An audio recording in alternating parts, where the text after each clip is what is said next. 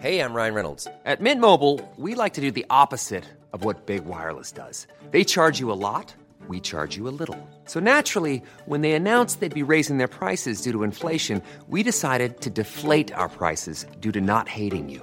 That's right. We're cutting the price of Mint Unlimited from $30 a month to just $15 a month. Give it a try at mintmobile.com slash switch. $45 upfront for three months plus taxes and fees. Promo rate for new customers for limited time. Unlimited more than 40 gigabytes per month. Slows. Full terms at mintmobile.com. Hello, my name is Stuart Miles, and welcome to the Pocket-lint podcast. The annual Made by Google October event is now done and dusted, having delivered two Pixel smartphones, a new Chromebook, new wireless headphones, new Nest Mini, and a rebranding of Google Wi Fi to Nest Wi Fi. Yes, a lot, we know. And Chris joins me to discuss what their big announcements actually mean. Meanwhile, I've been chatting to former England and Wasps rugby player James Haskell about how he uses data in training, what he thinks of the use of TMO in the game, and what's next as a sportsman, including his move into mixed martial arts. And Cam walks us through the new Beats Solo Pro headphones. Are they better than the previous Solo 3 wireless that they replace? What's different, and should you get one? So, Chris, back to you. New Pixels. Should we be excited? That's a tricky question. Okay, so Google has announced two new phones, and they basically replaced the Pixel 3 and Pixel 3 XL. So there's two sizes once again. Um, the thing that is uh, the big change here, really, is about adding more cameras to the back of the phone and removing a camera from the front of the phone. Instead of having a, uh, a pair of cameras on the front of the phone to give you wide angled selfies, they have completely ditched that idea and now moved over to including a uh, an infrared scanning face unlock system, as well as including uh, their Soli chip, which is a radar chip that can be used to detect presence and motion. Now, before we before we go on to discuss that a bit further, I just want to backtrack ever so slightly and say more cameras on the back. I thought Google said that that was never a thing that they needed to do. Yeah, they did. They said they. this is this is one of the interesting things about the way that Google pitches its devices. Is it says over and over and over again that it's not about hardware. In fact, the whole of the presentation was about ambient computing and how technology and machine learning and artificial intelligence will improve your life through technology, rather than focusing on the specifics of technology itself. And so in the past, they had said, well, we can do all of these things using a single lens camera. We don't need two lenses. But on this one, they've decided to add an extra telephoto lens on the back, the aim being to improve the performance of the zoom. And you'll probably know that lots of uh, smartphone manufacturers use a lot of AI now in their Zoom to try and clean up. So they have what they call a hybrid system, where they're using some of the, some artificial intelligence and some coming from the optical source of those cameras to, to give you a clean zoomed image. Certainly, these things are a lot better than they have been on, on in the past, but that seems to be where Google is really focusing itself. There's a certain feeling that Google might be slightly out of step with the rest of the market here because most other people, like Apple on the new iPhone, have been adding wide angle lenses, and lots of people are getting excited about wide angle lenses. But Google, mm. in their presentation, said, We think Zoom is more fun. And yeah, it's slightly strange because Zoom was fun a couple of years ago. Now, wide angle is fun. Yeah, we've seen that with like the Oppo 10x, for example. You know, the huge zooms, and obviously the, the Huawei P30, I think, had quite a P20 had a, a pretty impressive zoom, didn't it? So, do we think does that mean, based on previous experience, that we're now going to see a wide-angle camera on the Pixel Five? already talking about next year. Uh, yeah, like well, I, I it would seem likely. It would seem like an easy upgrade to make. But the, the the other thing to consider really is that Google has had a system that will take wide angle photos for many, many, many years. Um, going all the way back to some of the earliest Google cameras on Nexus devices, you could use a thing called Photosphere, which was originally designed to take 360 degree photos like like the inside of a bubble really that you could then drop mm. into Google Maps. That system still exists. So if you want to take a photo that includes more than the lens will fit in, you can just take a series of photos, have it stitched together. AI then comes along and cleans it up. It's a very, very good feature, but it's slightly hidden, and it's certainly not as easy as just tapping on a button in the viewfinder and having a wide angle lens. Now, before we carry before we go back to to the Soli chip, which I want to hear about a little bit more, Pixel has always been renowned for good low light photography. Yes. Does the focus still stay there with this now, or is they kind of think, "Oh, that's, that's we've done and dusted, and there's nowhere to improve"? Yeah, I mean, it's very very obvious that having sort of shaken up the whole thing by introducing uh, a very very powerful night shooting mode last year, um, everybody else has really caught up and overtaken what you can what you could do on the previous pixels. So there is there are further improvements in the new devices, and these will let you do things like take pictures of stars. They're talking about astrophotography. Um, the big caveat with with a lot of these improvements is that you'll have to keep the phone perfectly steady. So you suddenly mm. move from a handheld shot in a bar, which everybody can now do, to sticking your phone on a tripod, having it supported in a place where there's no artificial light so you can take pictures of the stars. It it is moving towards quite advanced professional photography features from a phone, which is amazing, and the technology is amazing. But I don't know how often people are going to find themselves in a situation where they can where they actually want to do that. I mean, this is your classic sort of. Well, it's we're designing it for the team that are in Silicon Valley who aren't far from Yosemite and they spend their weekends camping and therefore someone's gone, I want to be able to take a picture of the night sky with my phone. Yeah. And everybody else in the world, well, maybe you just get some pollution from London. Yeah, I mean it's it's just a sort of continue. It's just the next step on the line of the uh, the one-upmanship that goes on in in smartphone launches. Really, it's another chance for Google to say, "Look what we can do." And in this case, they will be saying, "Look what we can do through through artificial intelligence and machine learning and all of the rest of it," because the raw data that comes from the camera is is then processed and cleaned up, and all of this stuff is happening on the device to give you the final image. That goes all the way back to what we said at the beginning about them talking about ambient computing and how all of this stuff is going to make your life better, but and not necessarily being dependent on the hardware itself. And so going back to that, that's a nice. Thank you very much for that segue. The hardware perspective on the final bit on the Pixels, the Soli chip. So that's kind of like for people that have got an iPhone. I heard more about that. It's kind of like a Face ID approach. Well, sort of. There's, or is it more? There's it's it's slightly different because the the top, the forehead, as people call it, the bezel at the top of the display contains a whole range of sensors, and that includes uh, an infrared dot projector and infra- infrared cameras and that is basically the same system that that Apple uses for Face ID. So it will give you a scan of your face so it can recognize you when you pick up the phone, so it instantly unlocks the phone. One of the interesting things here is that, and, and it's in one of the declarations that Google has put on the phone, is that it will work on people when they have their eyes closed, which means if you're asleep, someone can unlock your phone just by pointing it at your face. Um, and that's hmm. that Face ID doesn't do that, does it?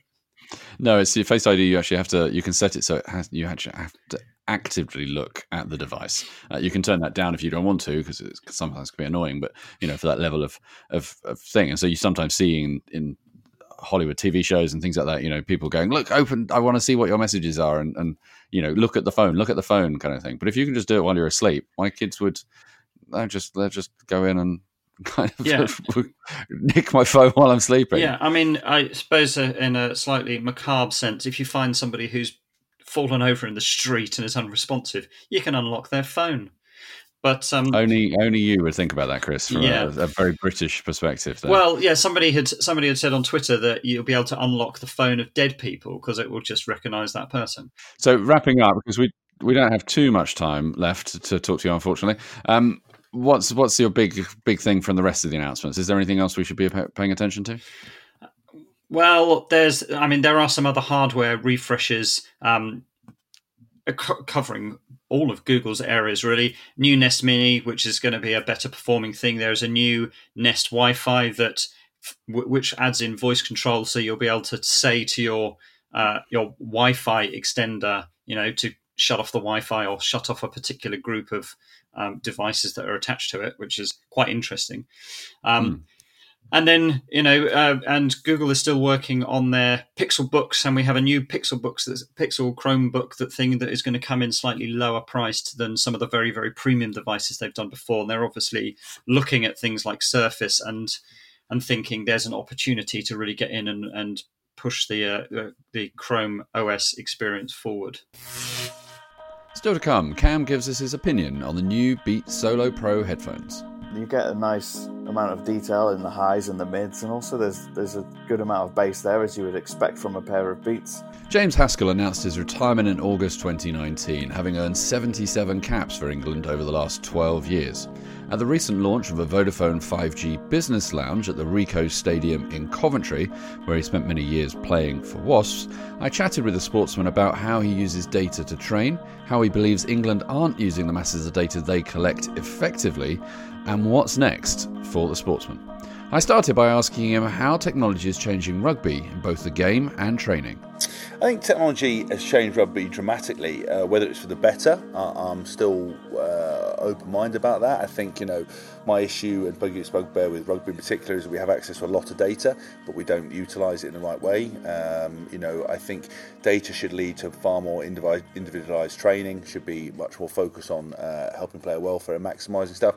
I think we collect data, but we don't necessarily seem to. Um, you know, do anything with it, or, or, or or do as much as we can with it. I think Eddie Jones is very different in his approach and he's used data a lot more, and I think that's pretty pretty special.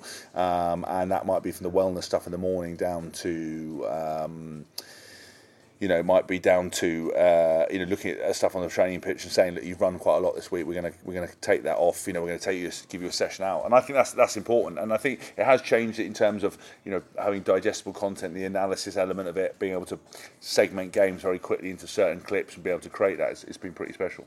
And now you've uh, you've obviously retired from professional rugby, but do you did you find that you were using data for yourself to be able to train, and, and did that make you a better player? Um, look, I, I, think I, you know I use data all the way through my career. I think you know every consumer now wants to wear fit tech you know, uh, or have some sort of stuff and be able to compare themselves with each other and create data. You know, I, I use technology dram- dramatically in my, especially my last few years of playing, tracking all my food, tracking all my diet.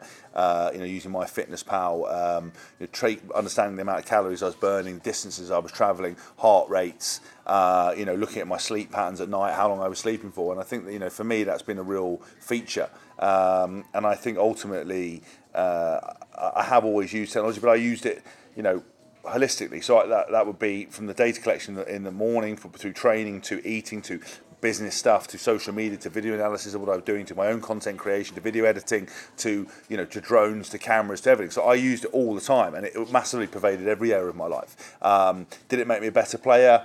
Mm, no, because I don't think I don't think it was.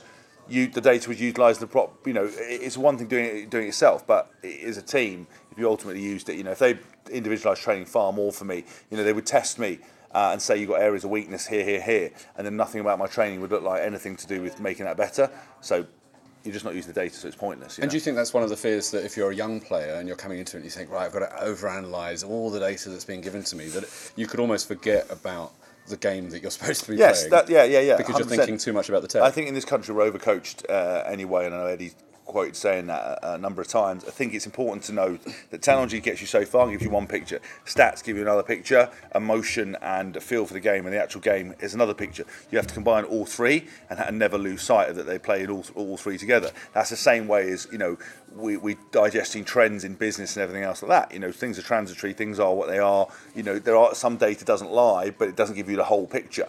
Uh, and I think you know there's a lot of data used in Machiavellian ways now. If you watch the documentaries about all the voting and bidding, and you know, I think they say that during that last election they, they had seven, 17 data points on every single individual in the thing and knew about their voting habits and routines. So I think in in, in rugby there's a you know, for the last uh, eight years they've been collecting data, maybe longer. So be interested to see what the trends and how it all links up. But everyone's very secretive, so there isn't a global sharing thing of that. You know. Now we've been watching the Rugby World Cup the last couple of weeks. There's a sense that the TMO is, is quite an important element of the game now, at, at, certainly at that level. Do you think that's a good thing? Is that a, a bad thing? Um, look, I, am not a fan of uh, uh, slow motion. I think slow motion creates uh, more issues. I think it takes away any of the emotion. Again, it's for me utilising something that without any of the emotion which is just no good because everything we do, we're humans, we're, we're emotional, we're not robots. You know, if a robot did a high tackle, then it's a fault in the programming. That some a rugby player does that. It's was it emotion? Was it wrong? Was it missed time? Was the guy ducking? You know, was he trying to milk a penalty? I think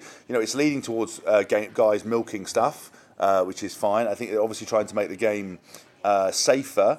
But but you know I think that it is a massively integral part of it. But it's got to be utilised in the same way, and it's made the game stop start like American football but you can't have it both ways. You can't have that. Maybe with the ad- advent of 5G, you maybe get more of a seamless uh, look at stuff very quickly, be able to analyse it, beam it across, and you know. Uh, but referees, they're under scrutiny now. You know, they've gone from being these people that didn't have much accountability to they're having to come out and say at the beginning of the World Cup, "Oh, we haven't been as good as we need to be." That's revolutionary. They, you know, these guys now.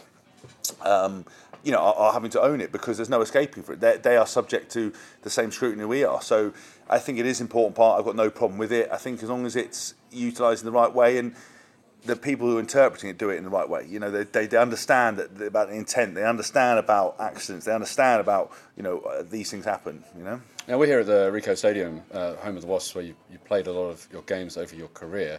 Talking to the sort of the CEO of, of Wasp Sport here and talking to some, some of the audience in, in, in the talk that we've just been been at, there seems to be a lot of, of excitement about stats and about getting stats to the to the, the fans and the audience uh, around it. It's almost coming sort of F1 like in that capability. Do you think that that's that's helpful for an audience participate? You know, when you go and watch a game, do you want as many stats, or do you just want to sort of zone out and enjoy the game for it is? No, I mean, I, you know, you, you, if you, I'm probably the most unkeen rugby fan you've ever met. So, do I want to digest stats? No, you know, I look at some stuff on, on TV coverage. It's interesting to see missed tackles and bits and pieces, and see what that leads to.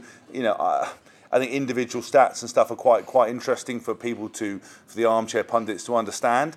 Uh, what goes on because you know a lot of fans, a lot of sports people, they, they only look at the headline things. Big tackle, always had a great game. Score try, he's had a great game, but he's missed 17 tackles. He hasn't hit any rucks, stood out on the wing all the time. You know, being looking at and uh, analysing that data stuff will be quite interesting for people to be able to see. Actually, you know, so and so got man of the match, but actually so and so got man of the match. You know, why is that person not being picked? Well, it turns out every game he does this and this. That will give more of a picture, and I help fans probably be more educated and informed but you know, journalists need to do that, you know, because they're the ones that write stuff about. It. But I watch journalists sit, and for the first half of the game, they're glued to their laptops because they've got to get their copy out by half time. Sure. You know, and, and, and they're not interactive so they need to have access to that. So I think, as a whole, being able to create a clearer picture of what's playing, what is a complicated game. You know, the reason for me, uh, rugby is not. Um, you know, as big a global game as it is, it's so it's so complicated. The average person does not understand it, uh, and uh, you know, there's obviously different iterations of it. The sevens now, there's Rugby X that's coming in a five on five, which has taken all the complicated stuff out of it to, to you know, dilute it into the purest form. I think that's fantastic, but. Um, you know, it's, it's, it's a bit of a bizarre thing, really, and I, and I think that it, it, it hopefully if we can break down those barriers, give people what they need to without bombarding them and overcomplicating stuff. But you just you should be able to have different tiered approaches of how you get that data. You know. And so, what's what's next for you? You've you've you said DJing. Mm. There's martial, mixed martial arts. Mm. How where where do you? Well, it sounds a bit like Dick Van Dyke from Mary Poppins. Like one day I'm a chimney sweep, next minute I'm a street painter, then I'm a one man band. I think, look, you know, my ultimate dream is, is, is, the DJing stuff. I really enjoy it. You know, everything that I do in my life is about performance. Uh, you know, whether you want to read that as attention seeker or whatever, but I, I love it. You know, um, the speaking. Uh, corporate speaking stuff. You know, I'm doing it speech every day this week. Done every day last week. Uh, you know, the DJ stuff is great. I'm in a bit of a weird situation where people in music and in a lot of walks of life, especially around art, you have to have authenticity. You have to be like this. They're not going to just, you know, they don't want a celebrity DJ in inverted commas. So that's kind of quite interesting. Um, and then the MMA stuff was a challenge. You know, I think it always been a big person, always been perceived as quite tough. You know, am I tough? Can I learn to fight? Can I deal? Can I become an individual sportsman? All the things that go off the back of that, all the avenues and opportunities it opens, the financial remuneration for doing it it's all there, so it's quite exciting. But you know, the one constant is going to be the fight training. Everything else, nice little bolt-ons. But you know, I'm trying to avoid as best I can ever going into an office and ever doing a job that's like nine to five. And I suppose if you're going to MMA, it's all about unlearning all those safety routes and, and, then doing all the high tackles instead. What, yeah, well, exactly. I don't have to. I don't ever have to learn. You know, that's the beauty. Of, I've always, when I did MMA stuff before, boxing, jiu-jitsu, I was always coming back to rugby. I've always had to relate it around rugby. Now I've just got to learn and do one thing, and that's one thing only. and so, have you got a big fight planned? Is yeah, I mean, um, it will be probably middle of end of next year. There will be there's a three fight deal I'm on, so we'll, we'll see how it goes.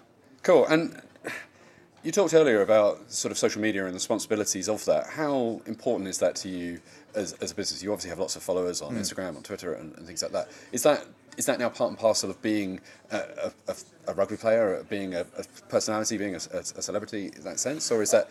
Do you think we're we're running down a, wrong avenue there? Um, look, I think uh, you know social media is a great tool. It's also uh, you know probably the greatest evil unleashed on the human race. I think you know it's it's brought the worst out of people. I mean, look, people are always terrible, and they've always been mad people. We just didn't always have access to it and see it but now everyone can have it. You know, I think Twitter's for me is just a cesspool of of the worst people. Hate. It's kind of the. It's like the. Uh, I'm trying to put it. It's like the beginners, like the intro thing. Everybody's got your nan's got Twitter. You know that for me is a dying platform. I You know, I think it's horrible. I think Instagram's a lot more, a lot nicer. Um, I think you know, as a, as a business, it's all about seeing everything as business orientated. I've got a product, I've got something, I'm selling it. Otherwise, you should not be opening your life up to weird people. You should not be basing your life on likes. It Doesn't matter. It should all be about, from my point of view, about engagement and sales. Uh, and and you know you do that through you know certain ways of sharing aspects of your life. You're creating your own profile. Social media is the one bit of PR you can control and you, you form it, you, you massage it, you create it, you create the image that you want people to see. Um, but, but if you lose sight of that and you start buying into what other people see, you get body dysmorphia, you get problems, you get jealousy. Nobody wants to just be a, a cleaner anymore because you know they want the Lamborghini, they want the Ferrari. Everyone's seen these wants to go on these travelling things. Uh, it's it's it's great and it's bad in equal measure, but I, I think the bad is going to far outweigh the, any benefit, and it's probably if it never existed, it would probably be a better thing. I think. And if you could go back to talk to yourself at the beginning of your career, or a youngster of equivalent who's just starting out in rugby, ta taking up the, the rounds, getting excited in his first scrum and all those kind of things, what Never been excited in a scrum ever. Yeah, Karen, yeah. what would be your what would be your sort of one piece of keen advice Oh, to I mean, my piece of advice is always the same. You know, I work very hard on my my uh, confidence issues. And bizarrely, you know, my demeanour doesn't ever indicate that I, I had big insecurities about that. But I'll back myself. Have more confidence. Enjoy yourself. Uh, your career will be over before you know it. You know, really, really enjoy it and, and, and have real confidence in your ability because you're a great player, and, that, and, that, and that's what I should have done. Beats has unveiled its latest on-ear creation, the Solo Pro. The new headphones build on the success of the Solo 3 wireless range, but completely revamp the experience with more premium materials plus advanced active noise cancelling features borrowed from the Studio 3 wireless headphones themselves. But are they any good? Pocket-lint's Cam Bunton has been wearing the new headphones, listening to an array of music to give us his opinion on what to like and what could be improved. Cam, let's start with the positives. What do you like about the new Solo Pro headphones? Right, okay, so there's, there's a lot to like. Um, like you said, the premium materials have made quite a big difference to the not just the look of the headphones, but also the way they feel when you wear them. And when I was speaking to Beats when we initially got showed them a little while back, it sounded like this is a pair of headphones that's been in development with Apple. It's more of a joint work like the Power Beats Pro were. So you've got Apple's attention to detail in design.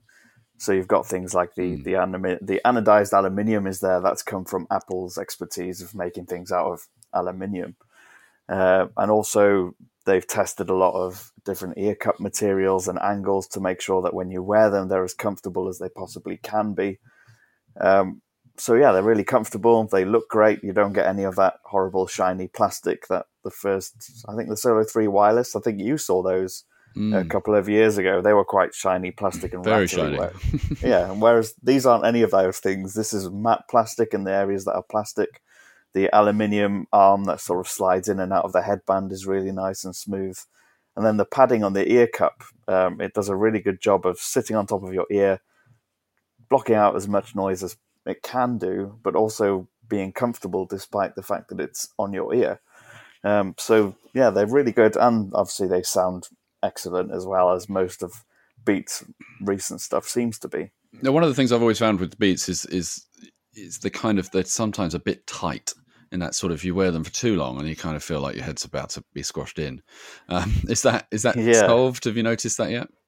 They well, they said they've they've increased the amount of expansion that you get on the headband because obviously that was an issue with the last Solo Three wireless. So I've not noticed it being overly tight. No, um, it's fairly comfortable. So you seem to have said lots of nice things about these things. There must be something wrong with them. There is always something wrong with everything. So what what's what's not to like? Okay, so what's not to like? There's no three and a half millimeter input jack. So that means you don't get to use them with a wire, and it doesn't come with a cable in the box either. The only one you get is the charging cable. So you have to use them wirelessly, or you don't use them at all.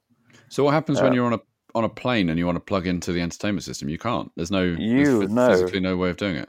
No, unless you buy like an uh, a Bluetooth adapter that you can. I mean, various companies make those now, where you can plug in a Bluetooth adapter into the in-flight system and and use your Bluetooth earphones that way. Uh, but no, you can't plug them in with a cable. So that's the one downside, which it's a it seems like maybe a fairly major one, but I'm presuming Beats has done their research and they know that most people who buy the solos will use them wirelessly, not with a cable. And in terms of sound quality, uh, are they up to the Beats standard? I think they are. Yeah, they. I mean, there's a you get a nice amount of detail in the highs and the mids, and also there's there's a good amount of bass there as you would expect from a pair of Beats.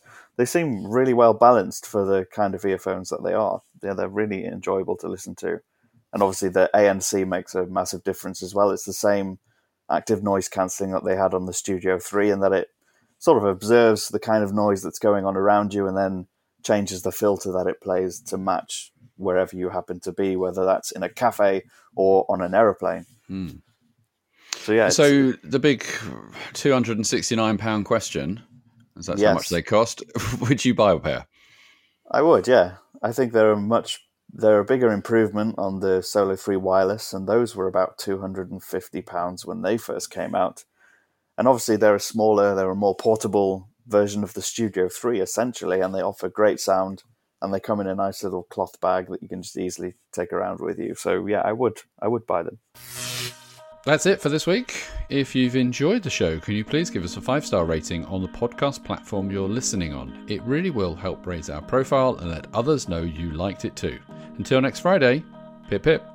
Hi guys, Pocket-lint has teamed up with Philips TV for a once in a lifetime experience to go behind the scenes at Abbey Road Studios, the home of the Beatles and source of just about every famous movie track you can imagine. To learn about the new state of the art Philips OLED Plus 984 TV with its immersive Bowers and Wilkins sound system designed to create a movie experience like never before. To find out how to win your place at the event at the end of November, go to www.pocket-lint.com forward slash Philips OLED.